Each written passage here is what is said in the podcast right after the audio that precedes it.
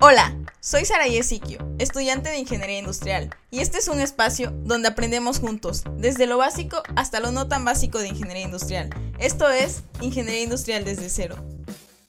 Hola, espero que estén muy bien y bienvenidos a un nuevo episodio. Hoy continuaremos hablando de los varios conceptos que nos podemos encontrar dentro de la ingeniería industrial. Esta es la segunda parte del glosario industrial.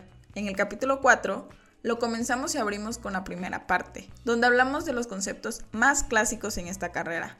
Y hoy continuamos con la segunda parte de esta larga lista de términos. Entonces, empecemos por conocer la definición de los nuevos términos en este episodio. La ergonomía, una palabra que escucharán muy a menudo en sus clases, prácticas o campo laboral. Pero en sí, ¿qué es la ergonomía? Bueno, ahora vamos a definirla. La ergonomía es el conjunto de conocimientos aplicados para que el lugar de trabajo, los sistemas, productos y ambientes se adapten a las capacidades y limitaciones físicas y mentales de las personas. El principal objetivo de la ergonomía laboral es evitar lesiones laborales y enfermedades profesionales. Un ejemplo de ergonomía es la correcta selección de equipamiento, sillas y mesas de trabajo, equipos informáticos, etc. En el caso del mobiliario, el cumplimiento de unos requisitos mínimos de calidad ergonómica permite prevenir una buena parte de las molestias de tipo postural, circunstancia que ocurre con gran frecuencia en las oficinas. Y ahora, hablemos de calidad. Una exigencia fundamental de los clientes es que los productos sean de calidad. Con respecto a esta característica, existen varias definiciones.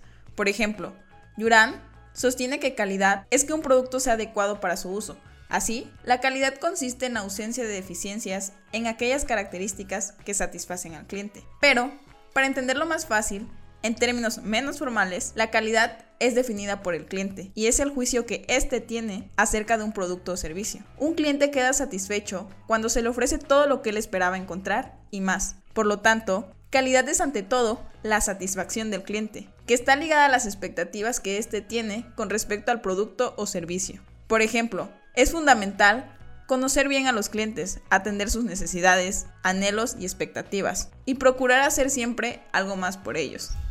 Como ejemplo, podríamos decir que nosotros, al comprar un teléfono, nos fijamos en su calidad antes que todo.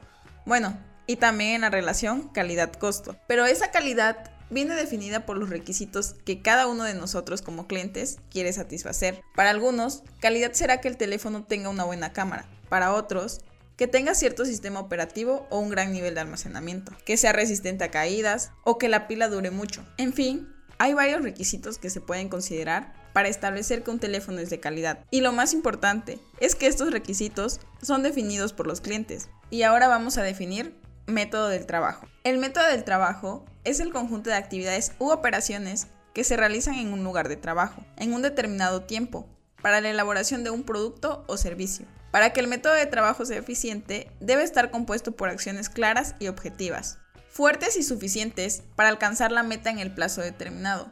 Un ejemplo de método de trabajo es el método para la elaboración de un pastel. Y ahora, hablemos de los sistemas de producción.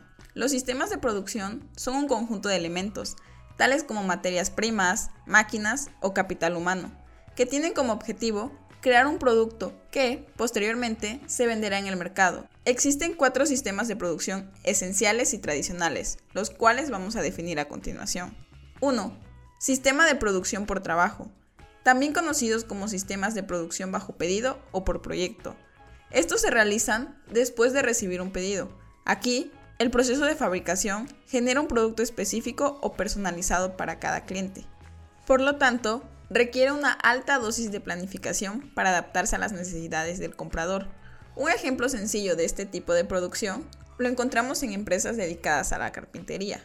Este tipo de negocios suelen llevar a cabo sus procesos productivos con base en los requerimientos del cliente, pues cada mesa es personalizada. El siguiente sistema es el sistema de producción intermitente o por lotes. Aquí se crea una pequeña cantidad de productos idénticos y limitada. Cabe resaltar que un mismo lote puede atravesar por distintas fases. Por ejemplo, las empresas grandes generalmente manejan varias plantas, en cada una de las cuales desarrollan una labor específica de fabricación. Ejemplo, esta práctica es común en pequeñas y medianas fábricas o empresas, como es el caso de panaderías, por ejemplo, pasteles, dulces, etc. El tercer sistema es el sistema de producción en masa, que es el que se ocupa de la producción de cientos de productos idénticos. Al generar grandes cantidades de productos idénticos, el sistema de producción en masa permite alcanzar el mejor rendimiento. Aquí la automatización es mayor y se requiere menos mano de obra. Para llevar a cabo la producción en masa, se requiere la integración de diferentes componentes, materiales o insumos individuales, que a menudo son comprados a tercero, que a menudo son comprados a terceros. Es por ello que en la mayoría de los casos la producción en masa es valorada como un proceso de ensamble, que da como resultado un producto bien terminado. Uno de los ejemplos más eficientes de este sistema de producción lo encontramos en la industria de bebidas y gaseosas. Uno de los ejemplos más eficientes de este tipo de producción lo encontramos en la industria de bebidas gaseosas, especialmente en empresas como Coca-Cola y Pepsi. Estas compañías cuentan con periodos de tiempo determinados de producción de grandes volúmenes de un mismo producto, que requieren la integración de insumos y materiales provistos por terceros, como endulcorantes, colorantes y plásticos. Y por último, tenemos la producción lineal o de flujo continuo. Es cuando se producen miles y miles de productos idénticos. A diferencia de la producción en masa, en este sistema, la fabricación se mantiene las 24 horas del día, los 7 días de la semana. Debido a que la producción se mantiene de manera constante y repetitiva, las posibilidades de eliminar los costos y aprovechar los recursos son mayores.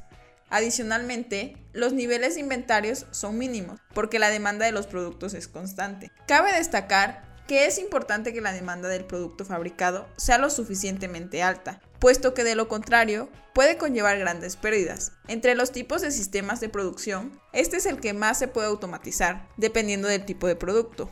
En el moderno mercado actual, resulta muy sencillo encontrar ejemplos de producción de flujo continuo, principalmente en industrias y actividades como refinación de petróleo, producción de azúcar, producción de fertilizantes o procesamiento de gas natural. Y para ir cerrando este episodio, vamos a hablar un poquito de la clasificación de los tiempos. Para poder caracterizar, describir y evaluar un proceso productivo, debemos considerar fundamentalmente tres parámetros de tiempo que éste abarca, los cuales son tiempo de proceso, que es el tiempo total necesario para producir una única unidad de un determinado producto, utilizando un determinado proceso que ya fue estandarizado anteriormente. El segundo, tiempo de flujo. Es el tiempo que le cuesta al producto para llegar a la siguiente estación de trabajo. Tercero, tiempo de ciclo. Es el tiempo que transcurre para producir una pieza en una estación de trabajo con un determinado método. Será el tiempo en el que un proceso se ejecuta, bien sea un proceso de máquina o un proceso manual. Y con esto cerraríamos este episodio, que es la segunda parte de Glosario Industrial. Tal vez fueron pocos términos, pero su explicación fue algo extensa, entonces creo que los siguientes los dejaremos para la próxima parte. Así que nos vemos la próxima semana con un nuevo episodio. Que tengan lindo día, linda noche y hasta la próxima. Si te gustó el episodio, recuerda seguir el podcast. Nos puedes encontrar en redes sociales como Ingeniería Industrial desde cero para dejar tus dudas, comentarios o sugerencias para los próximos episodios.